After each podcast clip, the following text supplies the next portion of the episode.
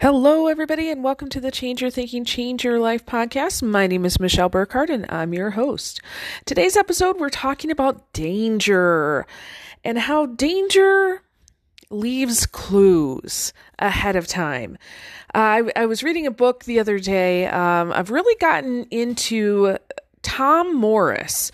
So, Tom Morris, I don't know a lot about his story, um, but I, he's written several books and the one i've been reading kind of for enjoyment is the oasis within. Um, he's written several. I, I think they're really good because they have great life lessons within stories. So in this book um, basically it's uh, these people are are taking a it's not a safari it's it's a journey throughout the desert um, and there's a, a little paragraph that i want to read for you. So it says if you pay attention in life you can often sense harm approaching.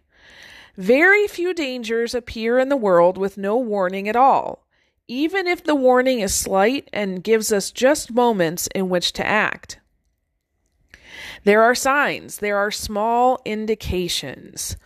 And I was really thinking about that. You know, I I'm going to give you several different examples and then talk about this a little bit more. But you know, I I've got some clients that are dealing with, you know, various issues. Um, several of my clients are dealing with health related issues.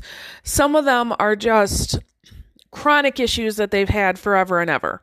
Uh, some of them are more acute in that they've shown up in the last month or so and they're like, Michelle, what do I do with this? Right? So, one of my clients is dealing with um, more of a chronic issue. And long, long story short, for whatever reason, he, um, you know, has just gotten caught up in life, uh, in particular through COVID times, which I think many people have, right? and he has ignored any form of exercise. Uh, he's been v- very much in his head, um, you know, leading his his team. He's an entrepreneur, so he's got a lot going on. He's also taking care of his family, and he's just ignored exercise. Well, he's starting to get these uh, small aches around his body. And he keeps saying, Michelle, I, I don't know what to do with this. What do I do with this? Now, those small aches are really his body kind of screaming out to him saying, pay attention, right? If he ignores those small aches and the message behind them, I can almost guarantee you he's going to end up with some sort of disease or illness in which he's going to need intervention. Okay, another friend of mine, and this is actually quite common uh, for for not just my clients, but people even that I see on social media. Uh, in their job, there's a lot of people realizing during these days that, you know what, this job is not loyal to me, right? Um, there's a lot of stuff going on that I'm not really liking. Uh, maybe something's happening and I, I, feel like I'm out of integrity now, right? And uh, so a friend of mine, she said, Michelle, I feel like I, I've sold out. And I said, Well, tell me what you mean. And she said, You know, it's like every few days there's just a little thing that that my boss asked me to do that I'm like, hmm, am I really okay with that? Or gosh, that doesn't seem right. But yet, you know, I, I go ahead and I do that thing anyway, right? And so she says, I, I feel like I've sold out. I've sold my part of my soul. Well, guess what? That's that's danger. That's a warning sign, right? When when you feel that way, that that's probably not the right place for you. I, I, think about it in terms of uh, my friend who I know I've referenced several times. Uh, you know, she's going through trying to um, heal from this very damaging relationship. There's abuse there. And uh, as she's going through and working with her counselor, she sees the connections not only with her family of origin and kind of how she got to this place, but she also sees the warning signs, right? So she she told me um, last week, she said, I remember when we were first dating and everything was perfect. And then there was something that happened and he just started yelling at me for no reason. And there was something inside of me that said, This isn't right. But yet I immediately went back and I thought about all of the things that were good about this relationship. And I thought, well, I can put up with this. And then she went on to explain other things that happened early in her relationship. And that was the thing that she kept saying I can put up with this right? So much like my client who is not exercising, I can put up with this for a time because I know I'm doing something different, right? Or like my friend who, you know, feels like she's sold out at her job. I can put up with this because I'm getting a good income, I'm getting retirement, I'm getting benefits, right?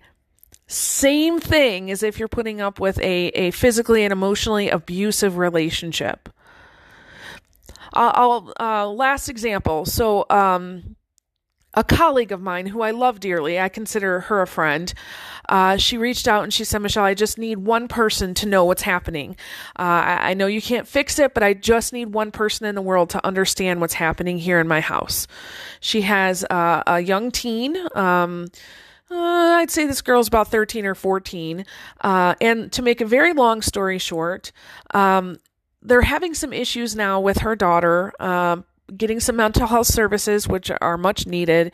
Um, but she has found out that her daughter, for the last two years, basically since COVID started, has been uh, cutting herself and other self harm uh, kind of behaviors. And it's become significant now where there are, um, could be some long lasting effects of what's happening. And so this mom is like, I don't know what happened. It's almost like I woke up one day and boom, this was happening. And so as we're kind of going through and doing a debrief of the last couple years and, and the things that her daughter has been able to tell her, the things that the, the counselor has kind of keyed her in on, she realizes that there's been so many warning signs throughout the last two years that she missed. Now, I, am not I'm not gonna uh, judge that at all because I totally get it. But part of the the issue was she missed it because she wanted to ignore it, and she says this herself. So she didn't want to believe that that was true about her daughter, and so she ignored it. That's no different than you know uh, not doing what you know is right for you health wise or job wise or relationship wise right the challenge in life is really uh, don't go to sleep and i don't mean that you know don't go to sleep at night but don't go unconscious. You've got to stay awake. You've got to be paying attention. And I don't mean paying attention like hyper vigilant, right? Because that my friend with the the daughter who's struggling that she said, "Well, now because I missed all of it, I'm just going to be, you know, she didn't use the term, but uh, hyper vigilant about everything. And I said, listen, you don't want to go overboard the other way, but you do want to be paying attention. Okay. You can't let yourself go to sleep in life because that's where you, where you find yourself in trouble. There was a song many years ago, uh, in the Christian radio. Uh, I can't even remember the song. I'm sorry. The songs and, and authors are, or, um, artists are not that easy for me to remember. If you, want to know uh, how many instruments and uh, which instruments and who's playing melody and harmony and all that kind of stuff about a song, I can tell you all of that. Words and who wrote it, not so much. Uh, but anyway, I I think of this all the time because it was talking about um, you know there's all kinds of things in life that are a slow fade. So we tend to think of these big things in our life as like, whoa, I woke up one day and boom, you know, this was happening. When in reality, nope, you had indications, you know, there were warning signs. It's a slow fade into whatever you're dealing with. So our challenge is not to go to sleep, it's to stay awake and pay attention. Now, I will say this though, that sometimes our nervous system gets way overloaded. It's like we've had message upon message upon message, and we haven't, you know, focused on those messages, and we just become numb. It's almost like, uh, you know, we we haven't tuned into a radio station in so long, and now our radio doesn't remember to even tune into that station. Okay, so, if you feel like you have uh, an overloaded nervous system and you can't pay attention to these clues that are coming your way, please reach out to me. Uh, there are many things that we can do uh, to help you process things through uh, not only the Psych K sessions, but there may be other things in the future um, that I'm going to launch as far as courses or classes or challenges that might really help your your nervous system to calm down a little bit, so you can now receive those messages. Okay. But one thing that you could do, whether you think you have an overloaded nervous system or not, one very simple thing that you could do every single day is ask yourself, and you could do this, you know, when you first wake up in the morning when you feel really good, or you could do it at the end of the day before bed. But ask yourself this question What are the small little annoyances that are showing up in my day? So, is there a person in your life that is just, uh, you know, kind of grating on you? Is there uh, a physical bodily issue that, that's bothering you? Is there a thought that just keeps coming back? What's that little annoyance? And ask yourself, what's the message that's trying to come to you? So instead of waiting for it to turn into something big and huge, what do you think the message is? And what small action step can you take in order to confront that thing. So, for example, the other day uh, after traveling, because as I'm recording this, I'm in uh, Tennessee with my family. Um, so after a very long travel, uh, you know, the the next day I woke up and I said, you know, what's what's going on? How am I feeling right now? And I had little twinges in my lower back and my hip, and the very first thing I thought was, it's time to stretch, right? It very simple. I just took two minutes, did a couple stretches, and I felt a lot better. But you see, if I didn't pay attention, ask the question, and do the action, I can almost guarantee you that a few days later, without doing some stretches, guess what? It's going to get a lot worse, right? So, if we can get to the point in our life where we're paying attention to the small annoyances, not to rack up these small annoyances, okay? Because sometimes when I talk to you guys, it's like, uh, let me let me give you the laundry list of all the stuff that's wrong today. Okay, we're not doing it that way. We want to catch whatever that message or lesson is for us. Okay, and then take action on it. One of the things I've always said is that success leaves clues. Uh, you can follow someone's story uh, of success, and if you pay attention to the story that they tell you, you'll be able to capture the clues uh, in their story around, oh, here's this change in mindset. Oh, they use systems and processes. Oh, right. You can, you can capture those lessons and say, oh, if I apply this to my own life, I can have success.